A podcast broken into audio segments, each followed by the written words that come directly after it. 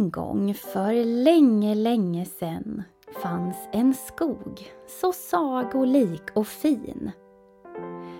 Där hände magiska saker på riktigt och inte bara i fantasin. Vid Sagoskogens berg sades det att man hade hittat ett enormt fotspår i snön med en lång stor tå. I sagan du nu ska få höra händer spännande saker som inte alls är hittepå.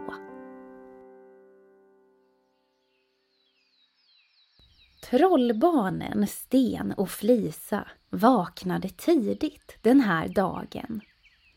De skulle åka på klassresa och hade ett härligt pirr i magen. Mamma hade packat godsaker i varsina ryggsäckar. Tält, kudde och tandborste hade de med sig samt varsina sovsäckar. För dit de skulle fanns massvis av snö, höga berg och vägar som var hala. Om jag inte minns fel så tror jag att bergskedjan de skulle åka till hette Himalaya. Klockan tio hämtade skolbussen upp dem utanför grottan vid vägen som var så guppig och slingrig, ni vet. 27 stycken trollbarn och två lärare satt i den stora röda bussen som hade dubbla våningar, jättelånga krokiga avgasrör och såg nästan ut att komma från en annan planet. Bussen tog sig fram längs smala stigar och branta backar som var otäckt långa. Den körde under vatten, på land och genom viadukter som var väldigt trånga. Bussen var på väg mot Sagoskogens högsta berg och djupaste av dal. Och där var det riktigt kallt så man behövde mössa, vantar och en varm sjal. Bussen var efter en lång resa äntligen framme vid campingplatsen där många härliga eldar var tända. Flisa kände i sin kropp att på den här magiska platsen kunde allt hända. Se så, sa en utav lärarna. Dags att sätta upp era tält nära varann. Sten och Flisa satt upp sitt tält intill en eld som brann. Här skulle de minsann sova gott i natt Kvällen skulle säkert bjuda på roliga lekar och en massa skratt. När tälten var uppställda var det dags att samlas runt lägerelden som var så varm och skön. Alla barnen var samlade runt omkring och njöt av värmen som elden spred i den här kalla vintermiljön. När elden nästan brunnit ut hade det blivit perfekt grillglöd. Solen hade gått ner och nu grillades det korv med bröd. Mitt i korvätandet började en av lärarna berätta om Himalayas största mysterium. Det sades att man hittat enorma fotspår som man trodde tillhörde en stor figur som var ovanligt skum. Den här figuren man pratade om var en snöman vid namn Yeti. Han sades vara väldigt hårig åt rått kött och var dubbelt så hög som vi. Alla trollbarn satt och lyssnade med stora ögon medan berättelsen fortsatte. Och när den var slut utbrast alla barnen. Åh, berätta mer! Det här var mycket roligare än matte. Nej, sa läraren. Nu har det blivit dags för er att bege er in i tälten för att sova. Barnen kröp ner i sovsäckarna. Men så snart Sten och Flisa blundade hörde de smygande fotsteg som var tunga och dova. Felisa och hennes lillebror klädde på sig varma kläder för att gå ut och titta vad det var de hade hört. Och vad de fick syn på var något ofattbart och oerhört. Gigantiska fotspår i snön alldeles utanför deras tält. Fotspåren var så nära så det var konstigt att tältet inte hade vält. Vi följer dem och ser var de går, viskade Flisa så att ingen annan skulle vakna.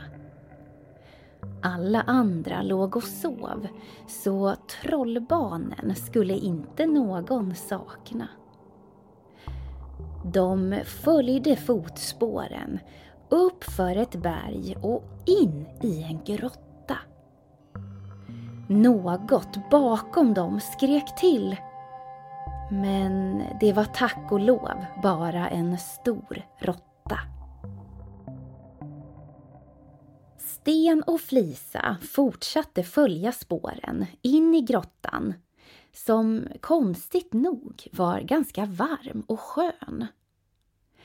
Tänk att de hade gått ensamma från lägret. Vilka små busfrön! Det blev ljusare och ljusare ju längre in i grottan de kom. Snart var de framme vid en stor sal och där fanns ett långt bord och i taket hängde stora lyktor runt om. Vid bordet satt kanske tjugo snömän. Långa, korta, gamla, unga och alla var vithåriga med stora fötter på golvet sprang små getibarn omkring och lekte medan några andra satt och ritade och åt valnötter. Sten och Flisa kunde knappt tro sina ögon. De fanns alltså på riktigt. Dessa figurer från sagan de hört tidigare under kvällen. Och det verkade inte bättre än att Sten och Flisa hade hittat ett av deras gömställen. Men så kände Flisa att någon försiktigt drog i hennes halsduk. Bredvid henne stod en liten getig pojk med underbart söta ögon långa ögonfransar och en päls så mjuk. Välkomna hem till oss, sa han så snällt. Förlåt om vi väckte er när vi gick utanför ert tält. Ni förstår, vi skulle plocka vintersvampar till middagen och de växer precis där ert tält stod. Det är en speciell vintersvamp som kommer fram när solen gått ner och den är verkligen jättegod. Ingen fara, sa Sten. Så länge ni inte äter oss till kvällsmat. Getipojken skrattade och sa Aldrig i livet! Vi äter enbart veganskt och aldrig något halvfabrikat. Sen bjöd han in dem i salen för att träffa resten av hans familj. Hans mamma var jättesnäll. Hon bjöd trollbarnen genast på blåbärspaj och sås som smakade varm vanilj. Trollbarnen hade så roligt och stannade tills solen var på väg upp.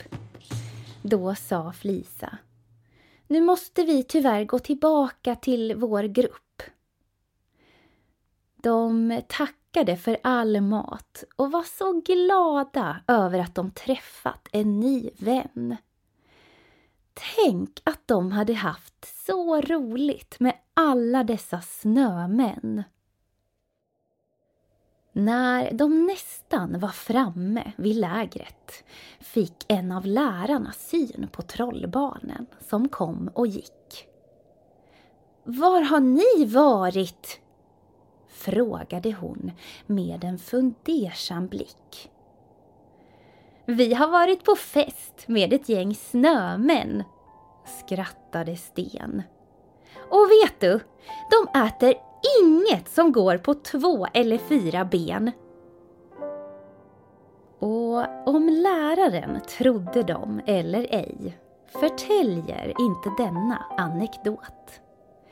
Men du har i alla fall fått lära dig vilken typ av mat snömännen åt.